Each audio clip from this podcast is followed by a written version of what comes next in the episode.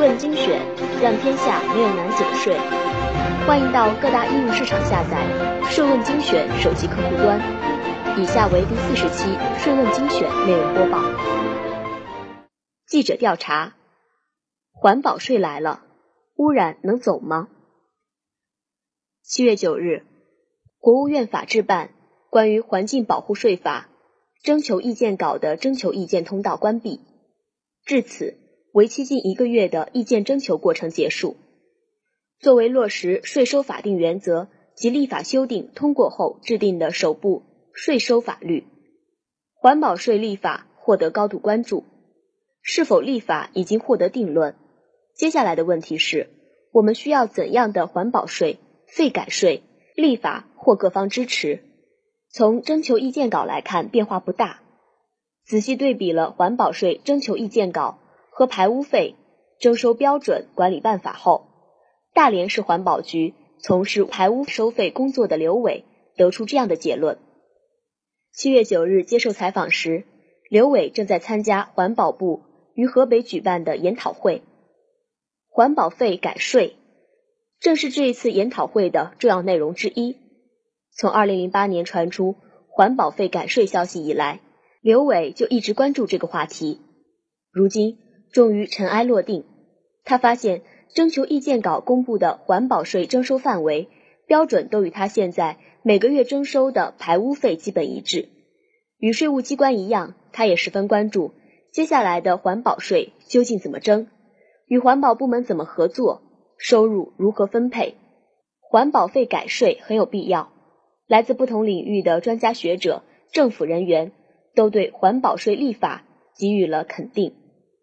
作为十八届三中全会以后新开征的首个税种，环保税的亮相以立法征求意见的形式出现，符合依法治国、税收法定的原则与方向。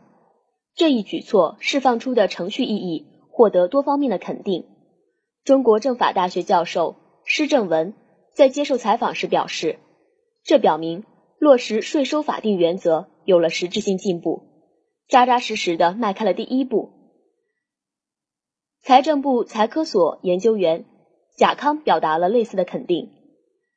贾康多年来一直致力于推进环保税的改革，早在今年全国两会期间，他就已表示，环保税立法基本路径是先将排污费改成税收。当时他向大会提交了关于加快环境税立法过程的提案，类似的建议他已经提了多年。环保费改税后，由行政法规上升到法律高度，自然会强化征收的法律效力，加大对企业偷逃税额行为的法律惩戒力度，同时提高对排污企业的征收标准，倒逼企业下决心加大治污减排的自觉性和积极性。贾康认为，在执行中，环保费改税也有着迫切性与必要性。作为排污费征收者，刘伟也很支持环保费改税。原因在于，在现行的排污费征收工作中，存在一些瓶颈与难题。工作中，我们确实会遇到企业不合作，甚至说情、讨价还价的情况。企业对排污费的重视程度也不够，而环保部门力量有限。如果诉诸法律，要求法院强制执行。这存在时间成本的问题，而且也不能总这么做，效率低，排污费起到的减排作用也受到影响。如果费改成了税，刘伟认为这些情况肯定会好转。税收的强制性与更高的违法成本，会使企业更配合环保工作。在操作上，北京公众环境研究中心主任马军认为。环保税的征收标准与排污费基本一致，过渡起来也比较容易。环保税是个好东西。环保 NGO 组织绿行齐鲁行动研究中心的负责人郭永启说：“他认为，从排污费变成了环保税，强制性、规范性都增强了，也可以引导企业减排。怎么征？税制细节有争议。征求意见稿公布后。”讨论与争议接踵而来，二氧化碳是否应该征收？税额是否该由地方政府规定。农业与机动车等是否应该列入免税范围？企业是否增加负担？这些热闹的争议不仅来自法律界、财税界，也来自环保 NGO 组织、排污企业乃至每一位关心环保的公民。他们建议为即将到来的环保税开征提供更科学、更具执行性的路径参考。在征收范围方面，征求意见稿规定。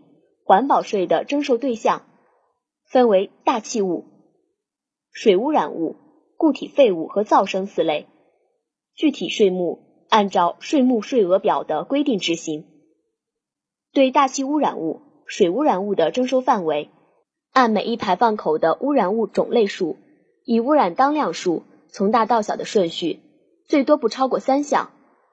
同时，征求意见稿还规定，省级人民政府。可以根据本地区污染物减排的特殊需求，增加同一排放口征收环保税的应税污染物种类数。二氧化碳在此次公布的草案中未列入征收范围，引起了热议。国家税务总局税科所所长李万普认为，按照国际惯例，应将二氧化碳列入征税范围，但暂时不征收。这种做法至少表明。和国际惯例接轨的态度。此外，李万福还认为，应该将机动车列入征税范围。目前不一定对所有的机动车征环保税，但至少应对新购置的机动车由销售企业代扣代缴环保税，对新能源汽车免税。目前，排污费的征收范围确实不包括二氧化碳。刘伟解释称，这是因为二氧化碳在我国尚不属于污染物，因此。排污费就没有将其囊括进来。至于改为环保税以后，估计具体规定还需要进一步研究明确。在北京大学法学教授刘建文看来，环保税早期开征范围不宜过宽。既然其重点是环保费改税，初期征收范围可以与排污费类似。随着新环境问题的出现以及环评技术水平的不断提高。未来应逐步扩宽征税范围。此外，部门协作也成为热议话题。二零一四年，全国排污费实际征收约两百亿元，刘伟所在的大连市环保局征收二点三亿元，这在全国属于比较靠前的水平了。刘伟介绍，海滨城市大连向来对环保要求较高，去年征收的排污费在全国副省级城市中名列第三。据介绍，环保部门目前对污染物排放量进行现场环境执法检查和监督性监测，并对二氧化硫、化学需氧量等废气和废水污染物排放采用了自动在线监测的方法。在保证监测数据可靠的前提下，可以直接采用这些监测数据作为实际排放量，但在不能获得相关数据的情况下。则可以采用估算的方法。具体来看，环保部门在实践中采用了物料衡算法和排污系数法等估算方法来测算污染物的排放量。没有专业基础，这个钱是收不上来的。刘伟说道。核定污染排放物排放量是一个对技术要求较高的工作内容，可以预见，环保税的征收靠税务部门。但污染物排放的核定数据都掌握在环保部门手里，这就需要两个部门的合作。二者如何做好数据的沟通和分享，同时确保数据真实完整，以及部门间的利益分配，都是摆在征求意见稿背后的难题。排污费是专款专用，这有明确规定，但征求意见稿对环保税的支出没有做明确安排，放在财政的大盘子里。统筹分配，环保方面的支出会不会受影响？还需要有更明确的制度来保障。刘伟说道。尽管细节有待商榷，但与任意税种一样，关于环保税征收方法的讨论，都源于人们期待一个更完善的良法，作用于目前的环境污染。治污染仅有税收仍不够，为什么开征环保税？答案已隐于这个税种的名称之中。为了环保，这一点在征求意见稿的第一条中就有体现。为保护和改善环境，促进社会节能减排，推进生态文明建设，制定本法。在施正文看来，这是税收立法的进步。这样的目的并不只体现在立法宗旨里，具体条款中也有体现。如第二十八条规定，本法施行后，对依照本法规定征收环境保护税的，不再征收排污费。而税收关于环保的动作早已开始，税收亮剑，环境污染，一方面体现在征，另一方面则在于减。例如，企业从事符合条件的环境保护、节能节水项目的所得，自项目取得第一笔生产经营收入所属纳税年度起，第一年至第三年免征企业所得税，第四年至第六年。减半征收企业所得税。不仅如此，这些年政府越来越重视环境保护，财政在环保和生态文明建设方面投入也大大增加了。这些都需要相应的税收予以支持。马军认为，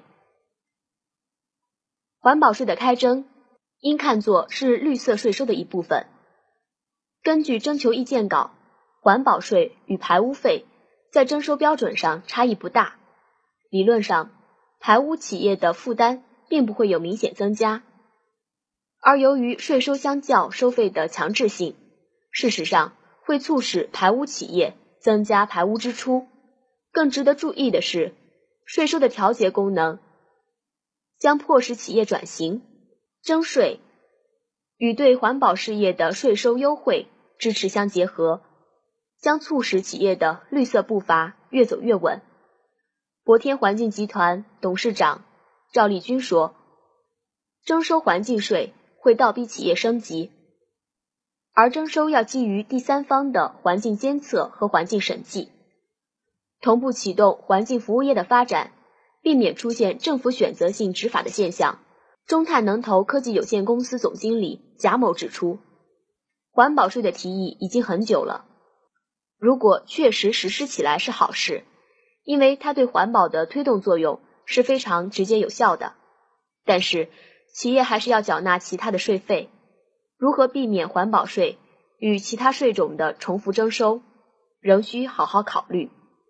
如果在征收环保税的情况下，配合其他税收的减免，就可以引导企业朝着有利于生态文明的方向发展。马军强调，税收的使用情况。也应该向社会公开。环保税的开征，并不意味着环保大任的完成。财政部部长楼继伟在今年初时表示，环保税主要是把现在的收费改成税，不能指望环保税来解决类似大气污染、雾霾等等这样的问题。国家税务总局局长王军也称，环保税并不能解决所有问题，还需要综合治理，各部门协调推进。环保税是环保工程中的一项经济手段，其立法与大气污染防治法、环境保护法等多种手段一起，构筑成环保进程中的一砖一瓦。